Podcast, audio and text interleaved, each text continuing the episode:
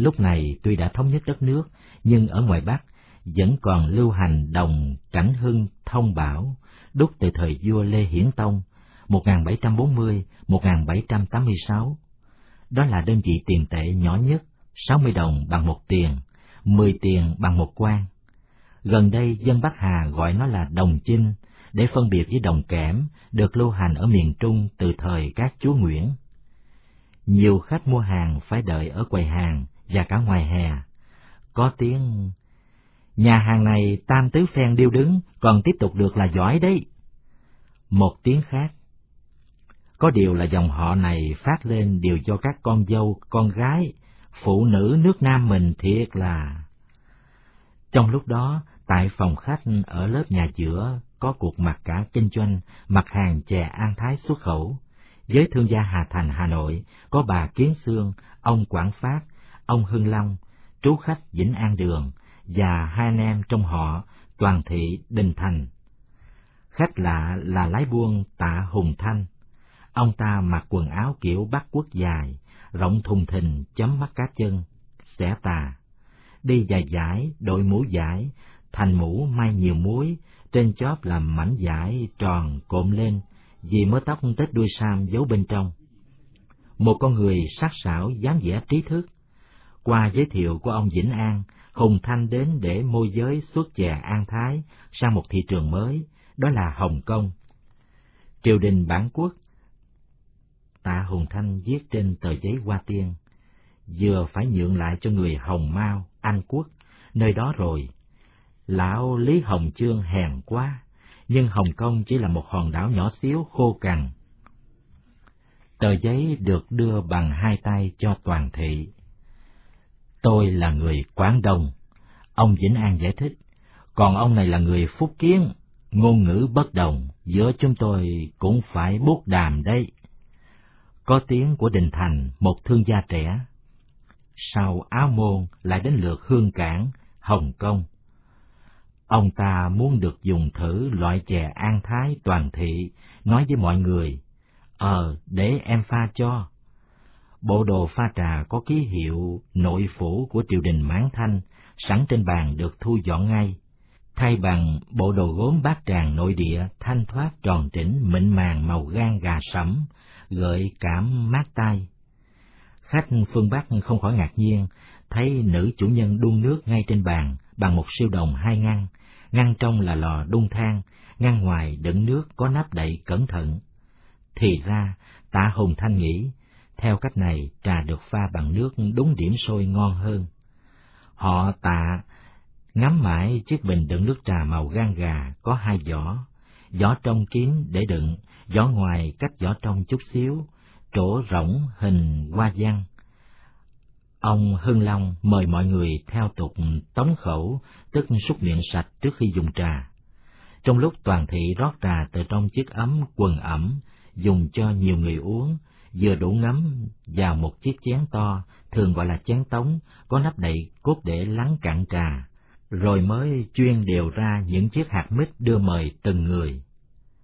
Cách uống trà của người phương Nam là như vậy.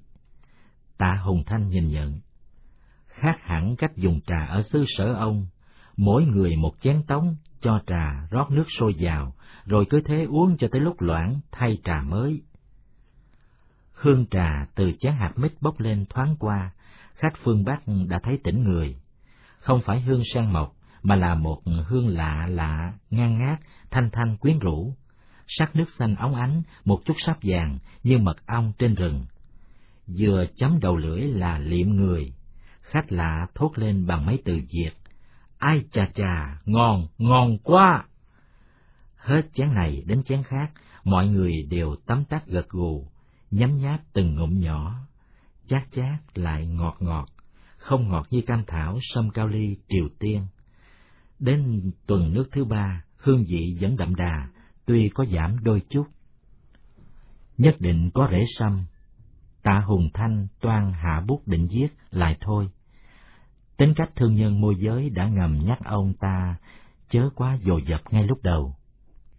Trao đổi nhất trí sẽ xuất một số lượng chè an thái trị giá ba ngàn quan sang Hồng Kông. Mối lái do tạ Hùng Thanh đảm nhận, chi trả cho ông ta một trăm quan. Bàn tiếp đến phương tiện chuyên chở bảo quản, chống bọn tàu ô cướp biển. Hùng Thanh muốn thuê thuyền của khách trú, kể cả lực lượng bảo vệ, chi phí ba trăm quan, còn ta dùng thuyền của đội vận tải biển Phượng Lâu của mình. Bà Kiến Sương nói, Thuyền mình, người mình coi giữ, mới khỏi bị hư hao chứ. Thế cũng được. Hùng Thanh bút đàm, nhưng thuyền các vị muốn đi thoát phải đứng tên tôi. Thế là thế nào, vô lý, thuyền của mình sao phải đổi tên ông ta? Đình Thành bật người lên phản ứng. Thế vậy, ông Hưng Long dội níu vai cậu xuống nói nhỏ. Lát nữa, nói rõ để cậu hiểu, nhà buôn mình bị lép dế lắm. Hai ngọn bút lông như múa trên hai mặt tờ giấy và được trao đi đổi lại giữa Toàn Thị và Hùng Thanh. Riêng diệt nhờ ông ta đứng tên đòi một trăm quan. Toàn Thị nói, Thế là thế nào? Tham thế! Đình Thành lại phản ứng. Trú khách Vĩnh An lắc đầu hoài, xin rút cổ phần chung vốn của mình. Nhưng bà Kiến Sương đã nhỏ nhẹ giữ chân chú ta lại. Bà nghĩ, Hai anh Tàu, để họ còn kiểm soát về chừng nhau chứ. Đã đến lúc toàn thị đặt bút xuống, uống vài ngụm nước bớt căng thẳng đầu óc. Vừa hay có người mới đến, xóa vào phòng mùi mặn mặn của muối biển với dáng đi hơi ngật ngưỡng như bị say sóng, say rượu. Đó là ông thuyền trưởng thuyền Hải Yến, chàng rể của dòng họ An Thái. Mọi người tỏ ra mừng rỡ, toàn thị nhường ngay ghế mời ông ngồi để tiếp tục bút đàm.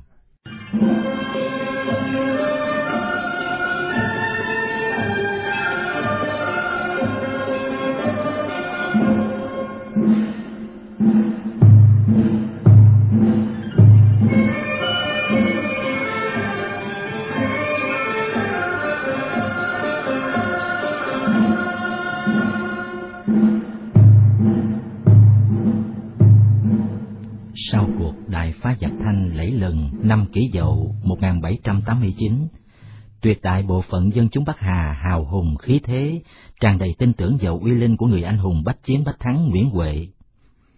Mọi người mong chờ ngày tận số của Nguyễn Phúc Ánh, đang mưu toan rước xâm lược Phú Lan Sa, Pháp, về dày xéo đất nước. Người ta tạm quên đi tội ác tày trời của lũ giặc Mãn Thanh đối với Thăng Long và miền Kinh Bắc nhưng một tin sát đánh, hoàng đế Quang Trung băng hà. Con trai còn nhỏ tuổi quan toản nối ngôi. Cung đình lục đục, bè phái hại nhau, dẫn đến sụp đổ nhanh chóng của triều Tây Sơn từ năm 1788 đến năm 1801. Triều Nguyễn thắng thế, do nhiều chính sách đối nhân xử thế của Tân Triều, Nguyễn, nhân dân Bắc Hà, nhất là giới sĩ phu, công thương, cảm nhận thấy họ không tin cậy được nữa, thêm nỗi mặc cảm là kẻ bại trận mang nặng âu lo. Thăng Long không còn là đế đô nữa, xuống cấp thành một tỉnh. Để trả ơn, vua Gia Long đã ngõ cửa cho bọn thực dân đội lốt cố đạo, giác cây thánh giá được ờ, đi truyền đạo khắp nơi với âm mưu giáo hóa cả dân tộc. Tại kẻ chợ, với công thương người Việt, vị làng sóng khách trú Minh Hương giàu sụ lại được triều đình trả ơn, ưu tiên ưu đãi nhiều mặt. Từ phố hiến tràn lên, phần nào từ gia đình xô ra, chèn ép, cạnh tranh lũng đoạn kinh tế nội địa. Tranh thủ lúc thuyền trưởng Hải Yến bước vào, bà Kiến Sương nói nhỏ với Đình Thành. Thuyền buôn của ta ra khơi phải đủ một mớ giấy tờ còn bị lục soát, quạnh quẹ, phiền toái lắm. Còn thuyền của họ, tên chủ hàng là khách trú, chỉ qua quyết xong rồi đi, biết là họ bắt bí mình mà phải cắn răng lại đấy châu à. Dòng họ An Thái, một danh gia vọng tộc lâu đời giữa chúng kinh kỳ và tứ xứ đông đoài, cũng cùng tâm trạng chơi vơi mặc cảm chung đó. Họ luyến tiếc một nếp gia phong đã định hình từ lâu. Con cháu học hành đỗ đạt, có người ra làm quan với ý thức bảo gia vệ quốc có người ở lại trong quê chấn hương làng xã, số còn lại học tập kinh doanh buôn bán ngành nghề thủ công. Đời ông nội Đỗ Đại Khoa làm quan đầu trấn Yên Quảng tước hầu. Bà nội, một công thương gia cử phách từ thời vua Lê Chúa Trịnh qua triều Tây Sơn. Bốn người con trai Đình Nhân, Đình Nghĩa, Đình Lễ, Đình Trí được học từ nhỏ, đến tuổi lần lượt dự các khóa thi tú tài cử nhân triều Nguyễn. Thầy dạy bạn bè đều tưởng ăn chắc, về đâu cả bốn anh em chẳng giật được mảnh bằng nào. Ông nội choáng váng, rồi cũng hiểu ra đây là sự trả thù của Tân Triều, Nguyễn, đối với gia tộc ông và nhiều gia tộc khác vì cái tội đã hợp tác chặt chẽ với Tây Sơn. Ông mất với nỗi đau buồn u uất, con cháu rồi đây khó mà mở mày mở mặt, còn bà nội gắn gượng lại được. Chẳng nề thù quán mà lùi bước, đâu bởi quan sang mới học hành. Bà quyết không từ bỏ con đường phi thương bất phú mà bà đã dấn thân vào từ thời còn trẻ. Với các con, học hành cốt trao dồi tri thức, có trí, có nhân, có đức, mọi việc tất thành. Bà quý nhất người con thứ hai Đình Nghĩa, theo chí hướng của bà, trở thành nhà kinh doanh trẻ có tài, ấp ủ hoài bảo kinh tế nước Nam ta thịnh vượng. Trong một chuyến đi khảo sát thị trường gia định Hội An, trở về bằng thuyền biển gặp bão lớn, hai anh em thoát nạn, nhưng Đình Nghĩa bị cảm lạnh về nhà ốm liệt rồi mất. Năm sau, vợ Đình Nghĩa lại qua đời, để lại cho bà nội hai đứa cháu côi cút, Đình Vũ và Toàn Bích, tức Toàn Thị. Ngoảnh đi ngoảnh lại, Toàn Thị đã ngoài hai mươi tuổi xanh. Cô chủ hiệu buôn An Thái đang cùng với thuyền trưởng Hải Yến bút đàm với tạ Hùng Thanh. Qua bút đàm, đấu trí đôi lúc đấu cả chữ nghĩa văn phong. Trước mặt tạ Hùng Thanh học vị tú tài phương Bắc, cô chủ hiệu chưa thành gia thất này quả có cái gì rất quyến rũ tiềm ẩn một nội tâm phong phú thoáng đạt có bản lĩnh biểu hiện bằng vẻ đẹp duyên dáng kín đáo nhuần nhị khiến khách phương xa không khỏi sững sờ thán phục. Còn vị thuyền trưởng hải yến lõi đời lịch lãm cao ly nhật bản lữ tống philippines nam dương indonesia đã từng lui tới. Hùng thanh nghĩ thầm có thể cộng tác làm ăn lâu dài cũng có thể thành bạn. Từ kênh kiệu đến lịch thiệp, biết người biết của, họ tạ cười ha hả, thoải mái, hạ bút ký vào bản hợp đồng. Đã thành nếp từ ngày toàn thị điều hành công việc thay bà nội, sau mỗi thỏa thuận bạn hàng được mời dự tiệc rượu mừng. Nam phương hữu gia nhân, tuyệt thế vô song giả, nhất cố khuynh nhân thành, tái cố khuynh nhân quắc. Ninh bất tri khuynh thành, giữ khuynh quắc, gia nhân nan tái đắc. Trong lúc chến choáng hơi men, tạ Hùng Thanh cầm bút ghi vào mép giấy bản hợp đồng.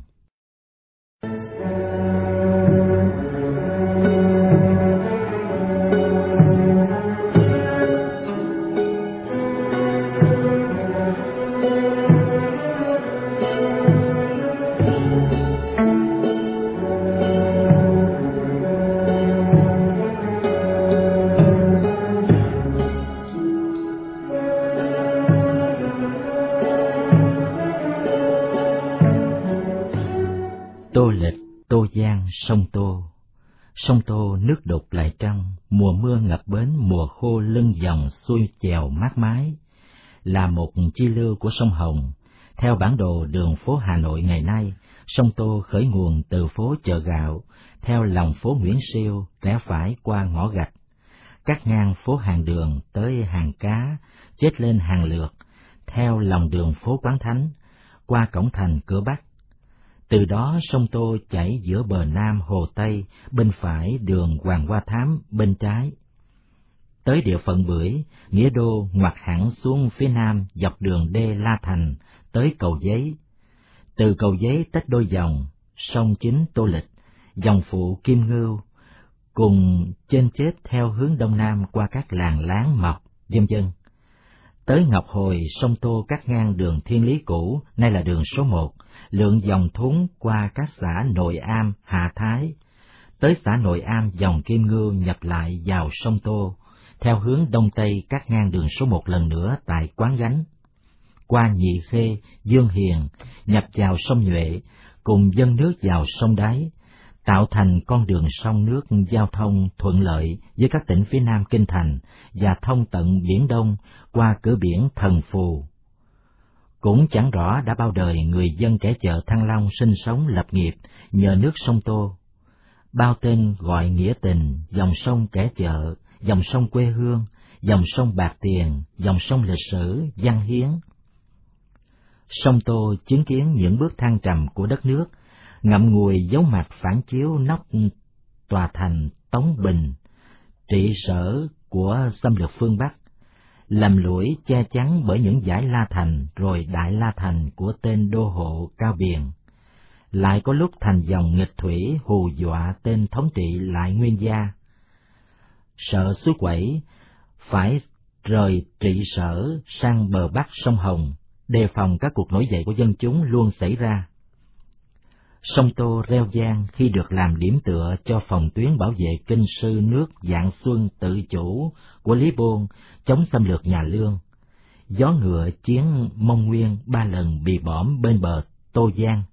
Tiếp đến hai mươi năm quả minh thuộc hủy diệt, rồi lại giặt đuôi chuột mãn thanh, cùng toàn dân sông Tô ca khúc khải hoàng bảo vệ nền văn hiến của cách dân tộc các xã dọc bờ sông Tô có bao vị đại khoa tiến sĩ, nhân tài, vốn quý của quốc gia.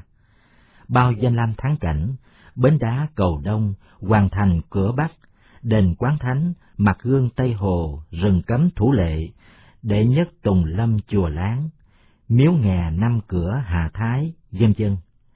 Vào những dịp lễ hội Tết nhất, qua từ Quảng Bá Nghi Tàm, Nhật Tân, được đưa xuống thuyền lướt trên sóng nước Tây Hồ, đến à, bến đá trước cổng đền Quán Thánh. Lên bờ vài chục bước chân, xuống đò sông Tô, khúc sông trên đất Kinh Thành, qua cửa Bắc, hàng lược, gặp bến đá cầu đông giữa phố hàng đường. Tỏa đi các đường phố đỏ rực Kinh Thành. Sông Tô thân quen gắn bó với toàn thị như cội với cành dòng họ ta vừa ở đầu sông vừa ở cuối sông. Từ tấm bé tuổi dậy thì bao lần cô gái được đáp đò về thăm quê với cha chú và các bậc hiền nhân, thức giả, lân lân với cảnh trời mây non nước bao la.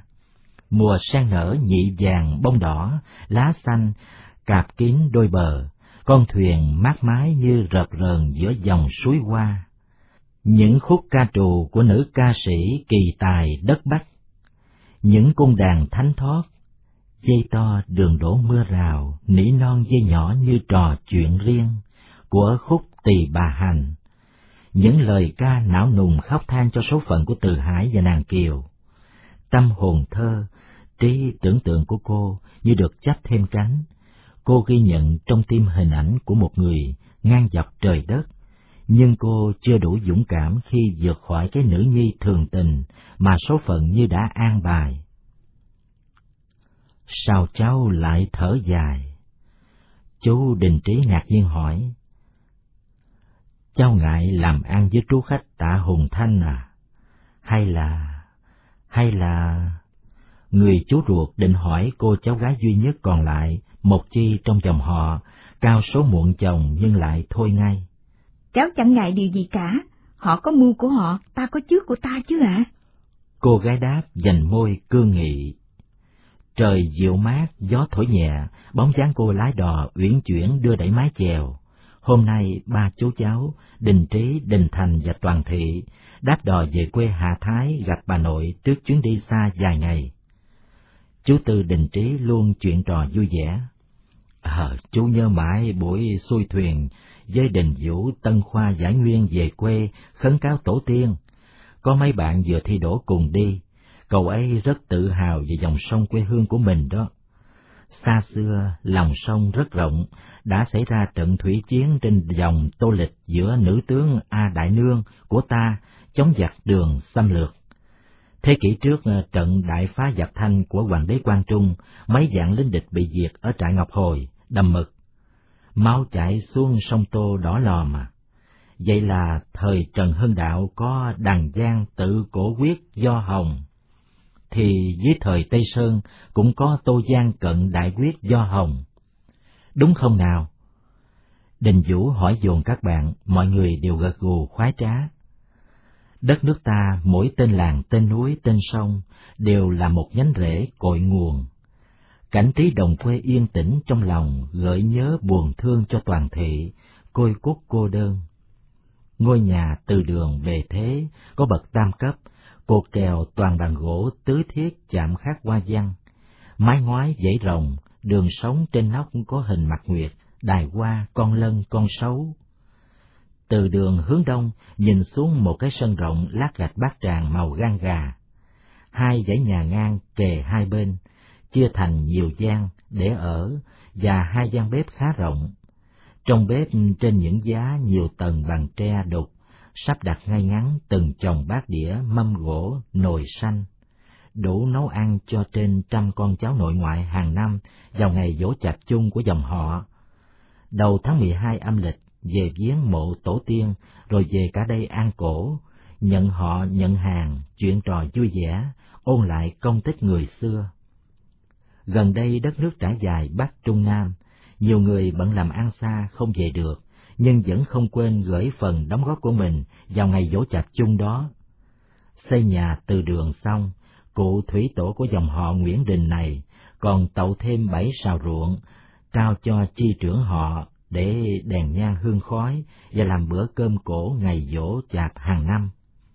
Con cháu đông ở xung quanh không cần rào dậu ngăn cách, nên ngôi từ đường non càng bề thế giữa thôn trung.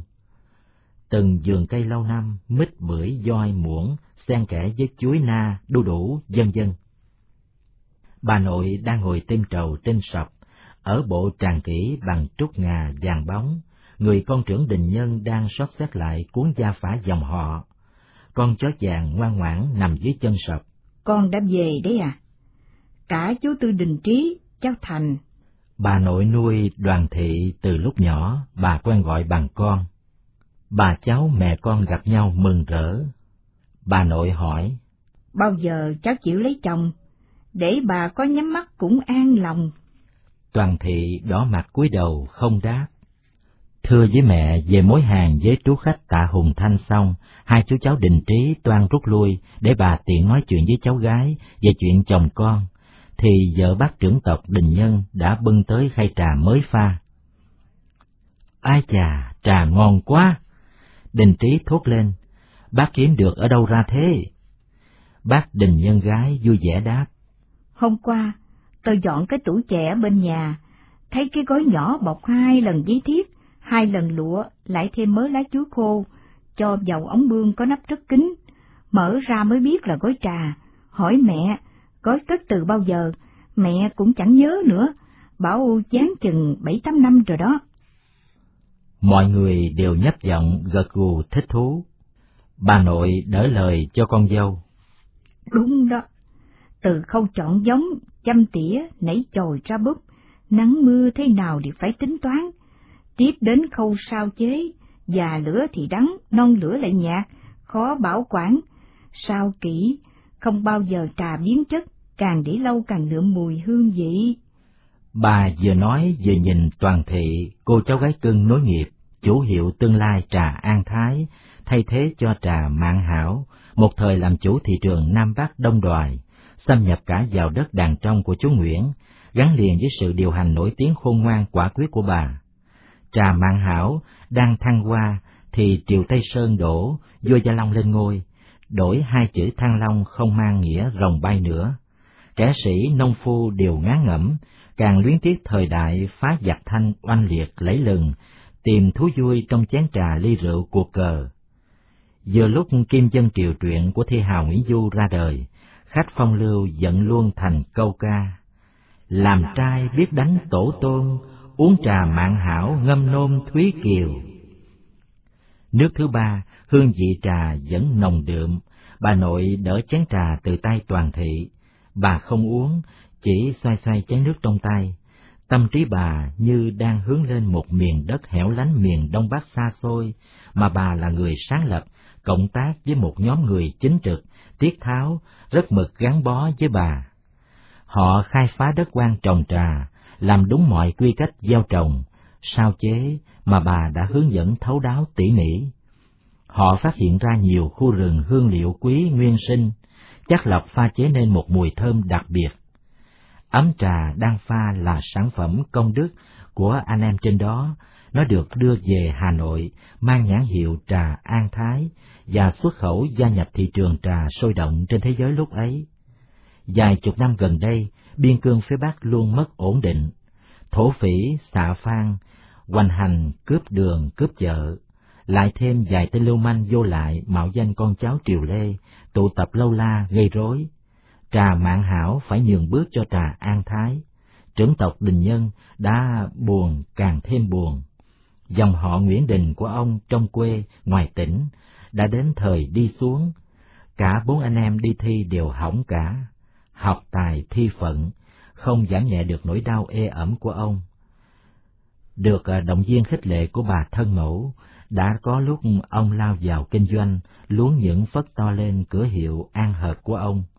Ông đã giáp phải sự cạnh tranh gay gắt của khách trú Minh Hương. Họ từ gia định lục tỉnh tràn ra, từ phố Hiến đổ lên. Thời các vua Lê khách trú từ phố Hiến Hưng Yên muốn lên Thăng Long phải một đời la diệt, hoặc phải vợ hay chồng là người Việt. Đến triều Nguyễn này, phá bỏ lộn nhào cả, họ ào ào lên Hà Nội tậu đất tậu nhà, tranh mua tranh bán với nhà buôn ta. Đúng là trong tay đã sẵn đồng tiền, họ có thể khuynh đảo nhiều việc. Ông bái phục thi hào Nguyễn Du đã dạch trần ra được cái thế lực đồng tiền, ôm nhọt của xã hội đương thời. Dòng họ ông không là dòng họ sĩ phu khoa bản nữa rồi, ngay cả đồng tiền bát gạo lúc này cũng khó kiếm.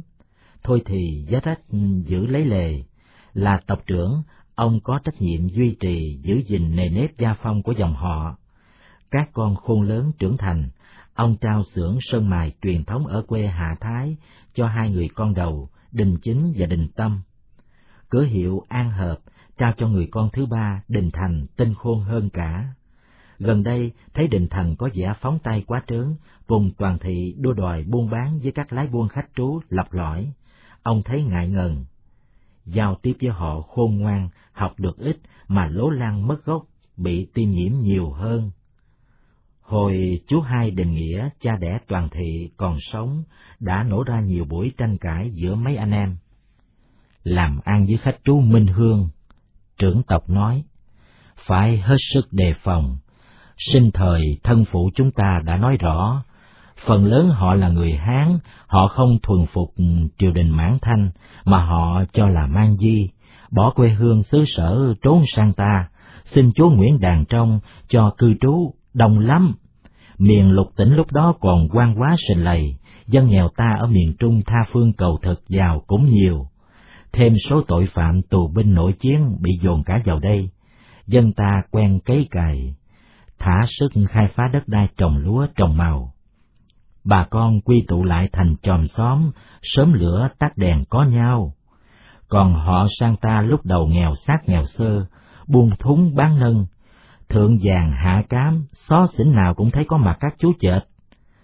Qua nhiều đời, một số đã lạc quá với cộng đồng người Việt, số khác tập trung thành từng khu buôn bán. Trưởng tộc Đình Nhân ngừng lời dây lát. Ai, Tôi nghĩ cái tên chợ lớn là từ một cái chợ nhỏ phình to lên. Nơi đó giờ đây là bản doanh của mấy trú tài à, phú kết xù, đang lũng đoạn thị trường nội địa từ Nam ra Bắc đó. Trưởng tộc dừng lại, buông một tiếng thở dài. Yên lặng. Cũng phải nhận là tính cộng đồng của họ cao hơn. Người em thứ tư đình trí chưa nói hết đã bị trưởng tộc cắt ngang chú định nói cao, cao hơn bà con ta chứ gì. Lúc nghèo khó đi bán phá xa, lạc rang, chế mà phù, chè vừng đen, rong các phố thì tính cộng đồng cao, còn khi đã thành tài phú giàu sụ rồi á, thì à, là bố thí ban ơn đối với đồng hương đồng quán nghèo. Đình Tý không chịu rút lui ý kiến của mình nói. Cũng phải nhận điều này nữa là họ rất chịu khó nhẫn nhục người mua hàng nói như tát nước vào mặt họ, mà vẫn lặng thinh à. Hoặc à, mua mang đi rồi, quay lại đổi, họ vẫn sẵn sàng đổi cho. Trong kinh doanh phải như vậy, thân mẫu chúng ta chẳng đã dạy bảo con cháu đứng bán hàng là vui lòng khách đến, vừa lòng khách đi là gì? Chú Tư Đình Trí xem vào. Ờ, công bằng mà nói, trong kinh doanh thương mại họ có những ưu điểm ta cũng cần học hỏi. Mặt khác họ giàu lên được như hiện giờ cũng là do thời vận. Nghe các cụ nói hồi trịnh Nguyễn phân tranh, các chúa Nguyễn ở đằng trong so với họ trịnh ngoài này luôn ở thế yếu kém. Phải vay mượn họ vàng bạc để mua súng đạn trả lương cho binh lính, chi phí cho chiến tranh. Đã vay thì phải trả, phải chịu ơn. Chính sách ưu đãi khách trú của khởi đầu triều Nguyễn đến nay theo thiện kiến của tôi là một cách trả ơn họ. Ờ, chú Tư nói đúng một phần. Trưởng tộc xem vào. Lúc đầu thì thế, về sau khá lên rồi là y như rằng, thích ăn trên ngồi tróc, ích kỷ tham lam, hưởng lạc toàn xính đồ tàu. Nào đĩa nhạc đũa ngà, nào sâm nhung quê phụ, gấm dốc tô châu, hàng châu, đồ sứ giang tây, nội phủ. Không dám sai người mình sang tàu mua sắm về vì sợ lộ, mà lén lút nhờ họ mua về cho lấy tiền của công quỹ chưa đủ thì ăn hối lộ, bày trò mua quan bán tước sa đọa. Thượng bất chính hạ tắc loạn, bà con ta khốn khổ gì vậy đó. Em thấy nói như bác trưởng, Đình Nghĩa tiếp lời, hơi quá đáng, dơ đũa cả nắm đấy. Đâu phải vua chúa nào cũng sa đọa, còn thích dùng đồ tàu thì các cụ nhà ta chẳng đã thích dùng đồ sứ giang Tây là gì đồ gốm của ta cứ làm tốt đẹp bền đi, xem có đắt khách không nào. Trưởng tộc đỏ mặt, trỏ tay vào cái điếu bát. Tôi với chú đã nhiều lần sang chơi nhà ông khách chú Vĩnh An Đường. Ông ta có hút bằng cái điếu bát này đâu, mà bằng cái tẩu dài hai ba gang tay, bập bập ờ, từng hơi dài. Vừa nói, ông vừa dơ cao điếu bát lên, trỏ vào dòng chữ dưới đáy nói tiếp. Họ ghi là chế tạo tại Giang Tây đấy. Vậy là họ mang mẫu hàng của mình về, làm ghi hai chữ tàu vào, rồi quay lại ta bán cho ta. Thế đây. Đang hăng, ông đứng dậy, lật tấm chiếu trải trên sọc. Chiếu này là chiếu Nga Sơn của ta, chiếu củ đậu. Họ mang về Quảng Châu đóng vào cái nhãn hiệu đỏ chót, quái quỷ nào đó, thế là thành chiếu của tàu, đắt gấp ba bốn lần. Thế đây, Thôi, mặc cho kẻ nào có tiền xính đồ ngoại đến mà mua. Tiếng hút thuốc lào rong róc, rồi tiếng rít sái rít lên. Ngồi nghe ông anh cả kể lễ già dòng mà sốt ruột, chú Tư đình trí lại lái sang chuyện khác nữa. À, em nghe nói vua Gia Long đánh bại được triều Tây Sơn, chủ yếu là nhờ vào dịch dồ bá Đa Lộc, cầu diện vua Phú Lãng, súng đạn, binh lính, tàu bọc sắt, còn vay mượn bọn khách trú có đáng bao nhiêu? Nhờ vào ai cũng chết hết. Đình Nhân đáp, nhờ bọn giặc phú nên khi cướp được ngôi báo phải cho bọn cố đạo Tây tự do đi truyền đạo, mồ cha chẳng cúng, cúng hồn ma nước ngoài. Chưa phải lúc nói chuyện này. Nước thứ hai, hương vị trà thơm ngon hẳn, khiến mọi người càng tắm tắt khen, uống dở chén nước bà nội hỏi toàn thị. không pha ấm trà mẫu cho lấy buôn khách trú họ tạ, cháu pha mẫu hàng nào, uống mấy năm? Thưa, loại ba năm ạ. À. Ê chết! Nếu sao họ cứ đòi mẫu hàng như thế, hay hơn thế thì làm thế nào? Hmm, làm ăn với lấy buôn khách trú, lại là khách trú môi giới với Tây Dương, phải tin tường dò trước đoán sau cẩn thận, mới ổn đấy cháu à. Trưởng tộc đình nhân tiếp. Người Nam mình còn dại khờ lắm. Đình trí liền xe ngang, giọng gay gắt. Kìa, sao bác lại nói thế? Lần này em lại xin bác cứ để cho toàn thị cháu nó làm cùng với chúng em. Nếu không có mặt bà mẹ, có thể là nổ ra cuộc đấu lý dài hơi.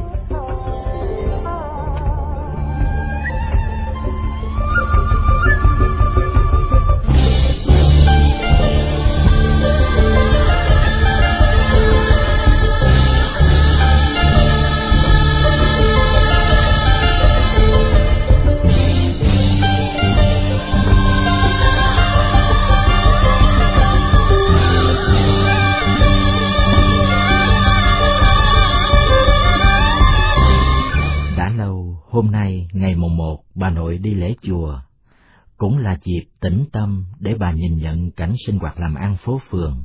Mọi lần bà thắp hương khấn vái trước bệ tượng Phật tại nhà. Thứ nhất là tu tại gia, thứ nhì tu chợ, thứ ba tu chùa. Theo bà, tu tại gia tức suốt đời gắn làm mọi điều thiện, tránh mọi điều ác mới là chân tu. Ngoài toàn thị, một cô gái giúp việc, bà đồng ý cho anh Đình Tâm, Đình Thành cùng đi. Hai cậu này là con trưởng tộc Đình Nhân. Đình Tâm hiền lành chậm chạp, ngược lại Đình Thành khôn ngoan linh lợi, nhưng bốc đồng dung tay quá tráng a vua với toàn thị, cô cháu gái bất trị trong kinh doanh buôn bán, nên người bố không thể yên tâm trao cửa hiệu an hợp cho Đình Thành. Ông phải cho Đình Tâm ra để ghiềm bớt lại. Người con trưởng của ông là Đình Chinh, đang cai quản xưởng sơn mài truyền thống của dòng họ tại quê Hà Thái, cùng với em út là Đình Ý, khiến ông rất hài lòng.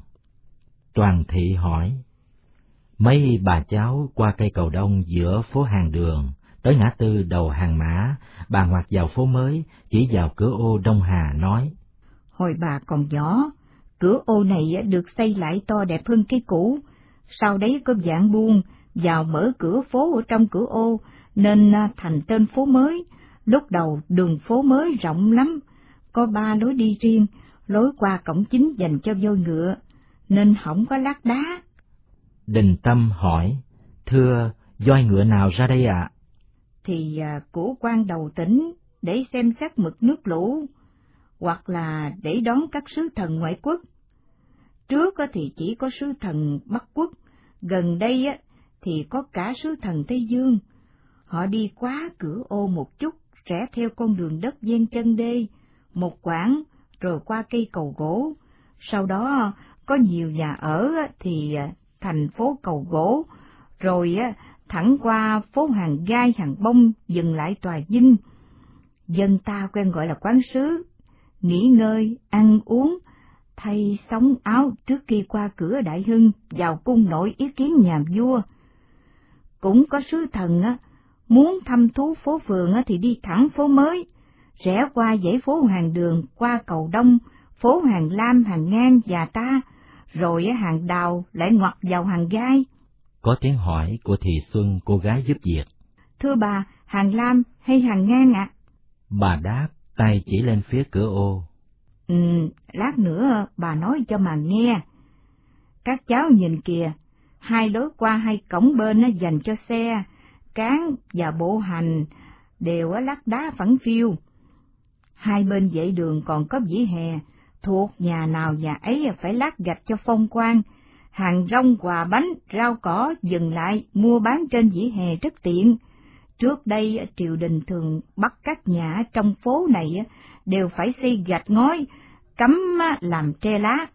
Từ năm nhâm dần năm 1782 thì có loại kiêu binh ở trong nhà phủ chúa Trịnh, lính tam phủ cướp phá, tiếp đến hai lần quân Tây Sơn vào Thăng Long, lật đổ họ Trịnh, diệt võ văn nhậm, rồi ông vua đớn hèn Lê Chiêu Thống rước giặc mãn, đuôi chuột vào chiếm đóng kinh thành. Lại một lần nữa Thăng Long bị giặc tàn phá trong trận đại phá giặc thanh của quan Trung Hoàng đế.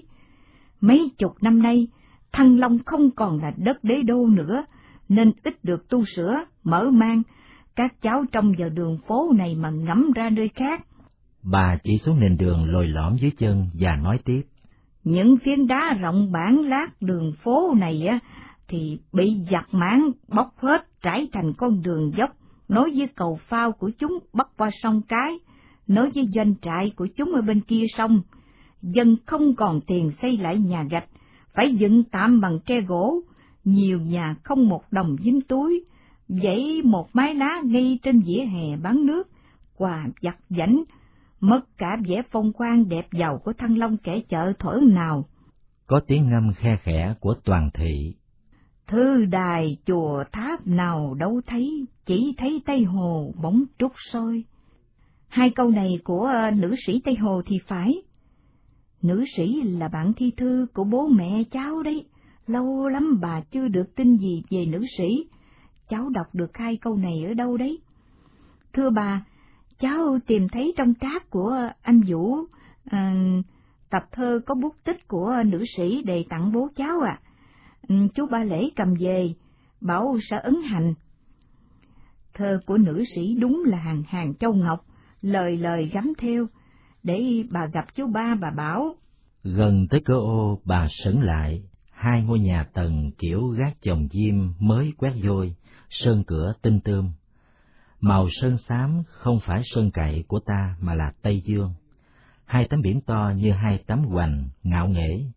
Đó là hiệu cao lâu bồng lai tử quán và hiệu bán thuốc tiên ông của khách trú. Họ lên đây từ nhiều năm, đến giờ mới bắt đầu khai trương. Có nhiều tai tiếng về họ, cả hai đều nhộn nhịp kẻ ra người chào, khách của tiên ông, phần lớn là người mình với bình dân quần nâu áo vải, một giọng ồm ồm liên tục câu khách. Nay có tiên ông xuống trần hết lòng độ dân. Người mua mang ra những gói thuốc bọc bằng giấy bản, đựng trong những chiếc thạp nhỏ men xanh, tinh mắt nhìn thấy cả những mẫu lông ngỗng đựng thuốc bột chữa đau mắt. Người Hà Thành đã lâu không khỏi bàn tán về cái kiểu bán thuốc chế biến đại trà này. Họ pha trộn những thứ quỷ quái vào đâu, ai mà biết đấy. Ngược lại, khách ăn trong tử quán số đông là khách lạ mặt, nom họ không phải là người làm ăn cần mẫn lương thiện. Dài ngôi nhà một tầng giấy bên phải, không dọn cửa hàng. Trên các tấm cửa sổ trong nhà đều có nhiều bát hương, nhiều tờ giấy đỏ ghi dòng chữ Hán. Thấp thoáng thấy mấy người đàn bà tàu bó chân đi lại khó khăn chậm chạp. Thị Xuân, cô gái giúp việc nhanh miệng nói. Thưa bà, tủ quán kia mặt tiền như thế, nhưng à, phía trong phình ra rộng lắm, họ xây tới bốn lớp nhà gác to lắm ạ. Người ta đồn ở đây chứa thổ, đổ hồ. Bà nội định rẽ tay phải đến thắp hương trước tiên ở phía cái miếu nhỏ đầu nguồn sông Tô Lịch. Cái miếu nhỏ đầu sông, theo con mắt am hiểu phong thủy của bà, đã khiến cho dòng họ bà nhiều đời an nên làm ra, vinh hiển. Nhưng qua vài điều vừa trông thấy khiến bà trăn trở, quên khuấy mất, mặc cho đôi chân cứ thẳng bước trên mặt đê, thu vào ánh mắt cảnh quan sông nước. Dọc bờ sông thuyền bè san sát lúc tầm nhìn. Đang mùa nước cạn, bến cát rộng thênh thang, nhìn người ở mép nước cạnh những con thuyền, sao thấy bé nhỏ như những người ở nước chim chích. Thời Bắc thuộc xa xưa, bến sông này đã là một thương cảng vào loại lớn, thuyền buôn từ Phúc Kiến Quảng Châu đã đến đây trao đổi mua bán hàng hóa với thương nhân kẻ chợ. Qua ba triều Lý Trần Lê của Đại Việt, tự chủ hưng thịnh, bến bãi ngày càng phát triển mở rộng. Từ phía Bắc xuống lần lượt là các bến Yên Phụ, bến Hàng Thang, bến Nứa Nâu, lẫn sông Mây. Ô Đông Hà, nay là ô Quan Trưởng, cửa sông Tô Lịch, còn có cái tên là bến Hà Khẩu và nhiều bến đò ngang. Từ xa xưa, cửa Đông Hà là cửa ngõ chính vào kinh thành từ Lạng Sơn xuống. Các sứ thần Trung Quốc vào Thăng Long sang ta phải qua ô cửa này. Từ cửa sông lùi vào một quãng ngắn sau mặt đê, sông Tô rẽ một nhánh nhỏ như một con ngòi. Con ngòi sâu ăn vào cuối phố hàng bồm, hàng bạc, nối các hồ phía sau dãy phố hàng ngang, hàng đào, thông sang hồ gươm. Từ lúc còn nhỏ, bà nội đã được theo người lớn đến xem những con thuyền lớn của lái buôn Tây Dương đến cắm neo ở phố Hàng Bùm. Mùa nước lũ, gió to bão lớn, nơi đây mênh mông trắng xóa, sóng dỗ như ngoài sông Hồng. Thuyền chở hàng, bè mảng che nứa sông mây phải dạt vào con ngoài sâu sau để tránh bị nhấn chìm. Bà nội bồi hồi nhớ lại thời mang sữa, so sánh với hiện tại, bến bãi dài rộng bội phần thành một thương cảng lớn nhất Bắc Hà. Liên quan đến sự phát triển của nền kinh tế hàng hóa nội địa và dòng họ của bà, Đại công thương gia Hà Thành. Nhìn sang phải xuống phía nam là các bến hàng mắm, muối, hàng tre, hàng dôi. Tiếp đến các cửa ô Tây Luông là bến thuyền công của triều đình chuyên chở tiền, thóc thuế, gạo thóc, dân dân. liền cạnh đó là bến thủy quân, ngoài mấy chiến thuyền trực còn neo chiếc thuyền rồng lớn của hoàng gia. Xuôi xuống một quãng xa là bến Bát Tràng. Xen giữa các bến cố định là xóm nhà bè dài ba chiếc. Ngang qua dòng sông có hàng chục bến đò ngang chở khách qua sông từ sớm đến chiều. Từ hồi còn trẻ bao lần bà nội đã ra bến đón thuyền hàng tới, tiễn thuyền hàng đi. Bến bãi gắn bó với bà và con cháu không kém gì cửa nhà ở phố phường Hà Nội. Hàng thang đen nhẽm, hàng vôi bụi trắng bạc đầu. Các bến nứa, hàng tre, hàng mắm muối, mặn mùi lại lĩnh kỉnh những chum chỉnh dại bao bì. So le, sọc sệt bởi các bè mảng to nhỏ, chiếm từng quãng dài gọn sạch là chỗ bốc hàng sông mây, củ nâu, giỏ ăn trầu và hàng lâm thổ sản. Cảnh quan bến bãi mỗi mùa một vẻ, mùa xây nhà cất nóc ồn ào chen chúc ở các bến tre nứa lá. Sau vụ gặt, bà con may sắm quần áo mới, cần nhiều nâu để nhuộm. Tháng mười chạp, những người buôn lại tìm đến mặt hàng lâm thổ sản, chuẩn bị bán vào dịp Tết đầu xuân. Kẻ chợ đông vui tấp nập bao nhiêu, thì bến bãi sông Hồng ồn ào nhộn nhịp bấy nhiêu. Bến bãi sông Hồng nuôi sống một số dân ngang với số dân trong phố phường và mấy làng xóm kế cận. Từ thuở xa xưa đã có thành ngữ người dân cải chợ đã quen với câu thành ngữ là nhà buôn trên cạn, hàng dạng trên sông, và trai tứ chiến gái giang hồ. Chỉ những người đánh cá chuyên cung cấp cho thị trường kẻ chợ mặt hàng tươi sống ngon bổ này và những chàng trai cô gái thoát ly sản xuất nông nghiệp, chuyên chèo thuyền trên sông nước. Họ ít vốn nên chỉ buôn tận gốc bán tận ngọn, làm chức năng giao lưu đổi chác hàng nhu yếu phẩm giữa thành thị và nông thôn. Thế kỷ thứ 18 sang thế kỷ thứ 19, ở nước ta, nền kinh tế hàng hóa thị trường cạnh tranh hình thành phát triển. Bến sông Hồng, Hà Nội mang màu sắc mới, xuất hiện thêm nhiều tầng lớp thị dân, những người bốc giác chuyển hàng gồng gánh thuê, dân chuyên làm quà, bánh, cháo cơm, đáp ứng nhu cầu ngoài bãi, những người mở quán cơm đầu ghế giặt chữa trọ ở trong và ngoài chân đê. Thuyền hàng và lái buôn ngoại quốc đến ngày một nhiều, mọc lên ở các phố gần bến sông nhiều hiệu ăn sang trọng, đắt tiền, có phòng ngủ cho thuê, có chỗ bài bạc giải trí, kèm theo nhiều tệ nạn xã hội, cò mồi, trộm cắp, đỉ điếm, lưu manh. Trong phố thế nào, trên bến thế nấy. Thị Xuân nói, Thưa bà, mấy chiếc nhà bè và thuyền bồng kia là của mấy chú khách, còn thấy họ đóng neo ở đây lâu lắm rồi, chẳng đi đâu cả. Thấy bà nội không nói gì, Đình Thành liền đáp. Đấy là những ổ chứa gái mãi dâm, trai hảo hán ngang tàn cờ bạc rượu chè hút sách, Chúng hành nghề ngoài bãi, có động tĩnh khám xét gì, chúng kịp thời lẫn trốn hoặc phi tan. Có tiếng của đình tâm, thế còn cái hiệu bồng lai? Bọn đầu sỏ đấy. Đình Thành đáp, dưới sông không đủ chỗ nữa, chúng phải nhảy lên bờ. quan nhà chất dịch chúng đã mua chuột được nhiều rồi, chúng mới dám càng rỡ như vậy đó. Bà nội đứng nghe, không bác bỏ lời nào bà đang trầm ngâm hồi tưởng bến bãi sông Hồng thời trước, không lộn xộn bừa bãi rác rưởi tràn lan như lúc này. Cặp mắt bà như xuyên thấu bến Bát Tràng. Bến Bát Tràng thuở ấy dùng làm bến điều chỉnh, thuyền mắm muối từ Thanh Nghệ, bè mảng tre ngâm từ Nam Định, Ninh Bình lên, hay bất kể thuyền hàng nào từ phía Nam lên, đều phải dừng lại ở đó. Nếu trên này còn rộng chỗ mới được phép lên. Ngược lại nếu chặt chỗ rồi thì phải đợi trên này có chỗ cập bến mới được đi lên. Thuyền từ mạng ngược về cũng phải theo lệnh điều chỉnh từ trên bến Nhật Tân Yên Phụ. Mỗi bến có một chức năng rõ ràng, một mặt hàng truyền thống, người cần mua dễ dàng nhanh chóng tìm hỏi đến nơi. Kỹ cương phép nước, văn minh thanh lịch phải như thế.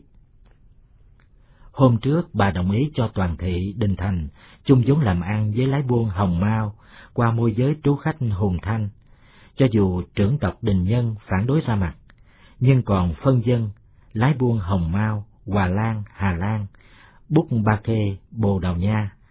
Bà không lạ gì, đã từng đối mặt với họ, còn vụ việc Hồng Kông, vừa chiếm được của triều đình Mãn Thanh bằng vũ lực, lập tức bao con buôn ào ào tới, lái buôn hay kẻ đi chinh phục. Qua phút dao động vừa rồi, bà tĩnh tâm trở lại. Con trẻ dạo này tinh khôn nhanh nhạy hơn mình nhiều. Gió thổi hớt nhẹ mái tóc mai của toàn thị. Bà âu yếm nhìn đứa cháu hồi nào còn côi cút, bé tí teo, mà nay đã thành cô chủ hiệu buôn lớn đảm đang giữa chốn Hà Thành, vừa đẹp lại vừa sang. Nhiều chị em bạn hàng phải ghen tị với nó, nhưng họ đã đâu vào đấy như đũa có đôi cả rồi. Còn nó vẫn đơn thân gối chiếc. Ấy thế mà mỗi lần nhắc chuyện chồng con, nó cứ dãy đành đạch lên. Có người bảo nó muốn làm bà cô giữ của, không muốn để lọt vào tay người khác. Bà không nghĩ thế. Sau này nó lấy chồng sẽ làm chồng đấy. Bà nói từ lúc toàn thị còn nhỏ tuổi, đến giờ thôi đành tùy theo ý nó. Vào lễ ở ngôi miếu nhỏ, cửa sông Tô Lịch, con sông đã đem lại giàu sang vinh hiển cho dòng họ. Xong mấy bà cháu đi theo lối mòn, gian các mặt hồ, sau các phố hàng đường, hàng ngang, hàng đào. Những mặt hồ này trước đây khá rộng và trong. Họ vừa làm vừa hát sướng vui tai, nay họ đã bán cả cơ ngơi dọn đi nơi khác rồi.